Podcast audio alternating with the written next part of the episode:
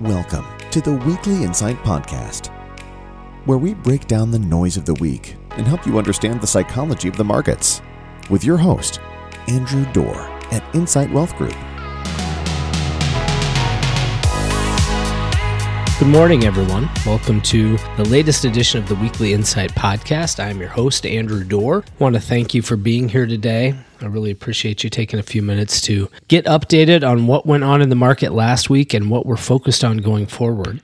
I will take a brief moment prior to starting here to do what we do every week a little shout out to our compliance department, but a very important one to remind everyone that what we're talking about today should not be construed as individual investment advice. This is a much broader discussion about the stock market and about the economy. If you would like to have a discussion about how these things might impact your portfolio or what actions you should be taking with this information, I would highly recommend you talk to your personal financial advisor or certainly one of us here at Insight Wealth Group. We'd love to chat.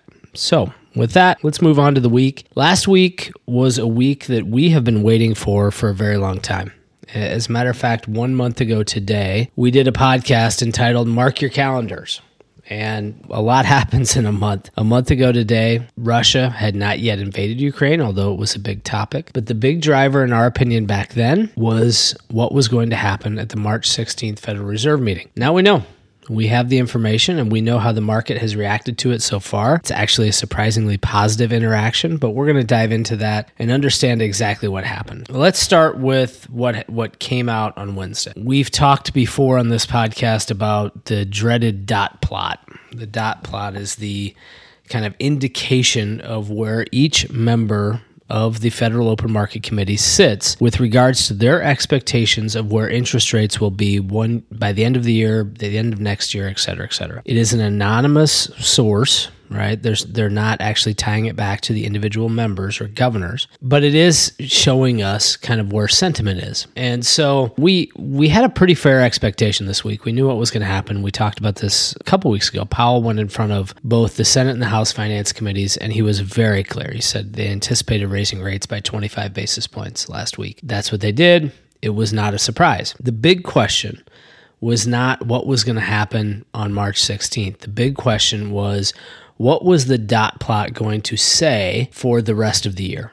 And I think I might have mentioned this last week a conversation about, you know, listen, if it's six or seven rate increases, that might scare the market. If it's less than that, it might be very positive for the market. But before we get into what they said, I think we need to talk about the dot plot because Chairman Powell actually talked about this, I want to say like a year ago. And he said, listen, the dot plot should not be seen as a forecasting tool. Why? Because people's opinions change. This is an anonymous poll of the opinion of the governors of what is going to happen with interest rates. It is not a solid forecasting tool. Let's give you an example of that. Last September, six months ago, the anticipation for the rest of 2021, the dot plot had all members of the FOMC on board with zero rate increases for the rest of 2021. That was accurate. But for 2022, out of 18 members of the committee polled, three expected to have two rate increases this year, six expected to have one interest rate increase this year, and nine anticipated zero interest rate increases in 2022. My, how times have changed. Fully 50% were expecting zero rate hikes in 2022. The median expectation was for one. And here we are today We've already had one that happened on Wednesday, but let's talk about what the new dot plot shows because the new dot plot is all over the board. We have one member who thinks rates will end the year between three and three and a quarter percent, up from a quarter percent today. That's a big number. Now, we don't know this for sure, but one member of the committee wanted to increase rates by 50 basis points on Wednesday. I would anticipate that's the same gentleman, uh, Bullard from St. Louis, who is anticipating such a high rate hike increase throughout the rest of this year. But from there, it really is pretty spread out. You have some members who are anticipating, or one member anticipating between one and a quarter and one and a half. You have three members between one and a half and one seven five. You have five members between one seven five and two. Kind of get the drift. It's it's it's a very scattered mess. The median really comes in right at 1.75% to 2% by the end of this year. What does that mean? That means that the Fed has six meetings throughout the rest of this year.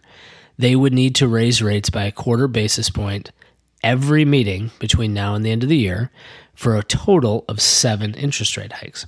So when we talked last week, we talked about the fact that there was only about 33% chance according to the market's opinion of what was of of seven rate hikes this year. Now the Fed has come out and said it's probably going to be seven rate hikes this year. If you held our feet to the fire last week and you said, "Andrew, how is the market going to react if the Fed announces they're going to raise rates seven times this year?" I would have been wrong.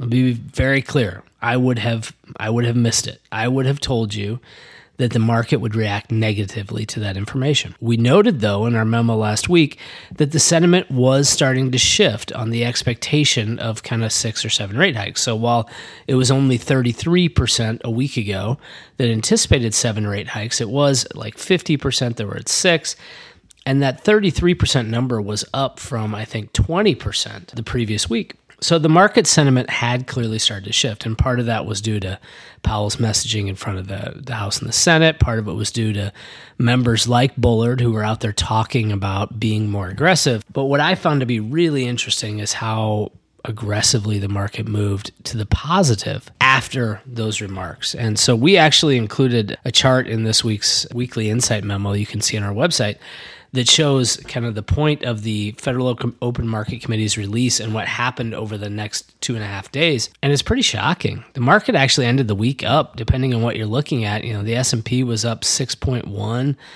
The Dow was up five and a half. The NASDAQ was up over eight last week. So the market, frankly, responded quite well. Probably even more importantly, we saw the VIX. Now, I don't think we've talked about the VIX in this podcast before, but the VIX is a measure of volatility in the market. So, the higher the VIX, the more uncertainty and fear there is in the market. The lower the VIX, the less uncertainty and fear there is in the market. So, if you're looking for kind of long term positive trends, you would like to see the VIX to be lower. Well, that volatility measure has spiked quite a bit this year, and it really started to spike back in January when we started seeing the inflation numbers when, and then add on to that what we saw with, with Putin and Ukraine. And that number rose substantively. It doubled from the beginning of this year until about two weeks ago. And then it started falling, and it especially started falling after the Fed's meeting last week. So it went from 18 to over 36 about a week and a half ago. It ended this last week at 24. So that is a, you know, call it a, a 33% drop in the VIX. That is the market saying we're less scared today than we were before Powell spoke. And I think that's very interesting. To me, I compare it to medical issues. So every one of us has either dealt with a serious medical issue ourselves or dealt with a family member or a close friend that's been going through that situation. I, I relate it to my own experience. I was diagnosed with cancer about six years ago. And the worst part of it was not the treatment. The worst part of it was not moving forward and getting through it. The worst part of it was not knowing, right? There was about a four month period there from when a doctor told me, hey, you might have a problem, to a doctor saying, okay, here's what you have. Here's the cancer you have, and here's the treatment you need to go through to solve this problem. Those four months were the worst, they were the scariest part. And I would argue that the last couple months have been that for the market. And so this week we got our diagnosis. The Fed prescribed its course of treatment, and that takes a lot of weight, I think, off of people and off of the market so that now we can get back and start focusing on okay, knowing that this is the rules of the game, how are we going to play within that? Now, the Fed also did something else. They did not just give us the medicine. You know, there's an old song, uh, spoonful of sugar helps the medicine go down. And we saw that with Powell's comments, with the releases from the Fed this week, we did start to see a spoonful of sugar from them as well to go with the interest rate hikes. I mean, if you look at their press release, the first two sentences of their press release started like this Indicators of economic activity and employment have continued to strengthen. Job gains have been strong in recent months, and the unemployment rate has declined substantially. Those are the three most important things they wanted to throw out there at the beginning of the press release. But it also continued when Fed Chairman Powell spoke after the release. He talked about the supply and demand issues around labor. He admitted that they're misaligned, but he also said he did not see a quote wage price spiral coming. This is important that, you know, if, if wages continue to get more and more out of control, that's going to continue to drive inflation. That confirms the wage growth data that we talked about and we saw in February.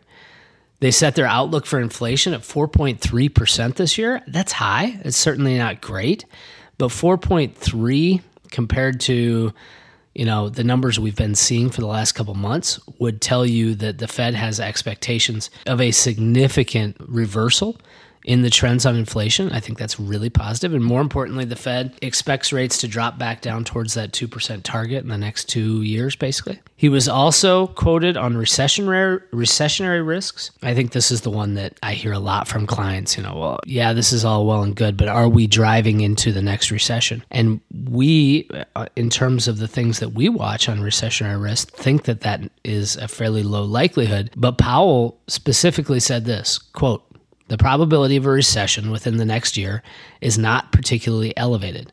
Aggregate demand is currently strong, and more, most forecasters expect it to remain so. All signs are that this is a strong economy. That's good news. That's the spoonful of sugar, right? So now we begin the process of threading the needle. If the Fed raises rates too fast, that could cause the economy to stall out. If, you know, he does things too slowly or they do things too slowly, now all of a sudden you run the risk of inflation running amok. And that's going to be a difficult thing for them to do. They will not do it perfectly. No one has ever stuck that land. But now we have some guidance. You know, it's it's a difficult position for investors to be in, but it's clear from Powell's remarks that now is not the time to panic. It is instead a time to be really thoughtful and measured in our approach to portfolio construction. This is not a time to be taking wild and crazy risks, but it is also not a time to walk away from the market. You know, last year it was pretty easy to make a buck in the market. I didn't take a particular talent set. These are the years where guys like us, guys like Insight Wealth Group, are going to have to earn our keep. And we're pretty excited about that. These are the fun years to do our business. So the opportunities are still out there. We know what's happening.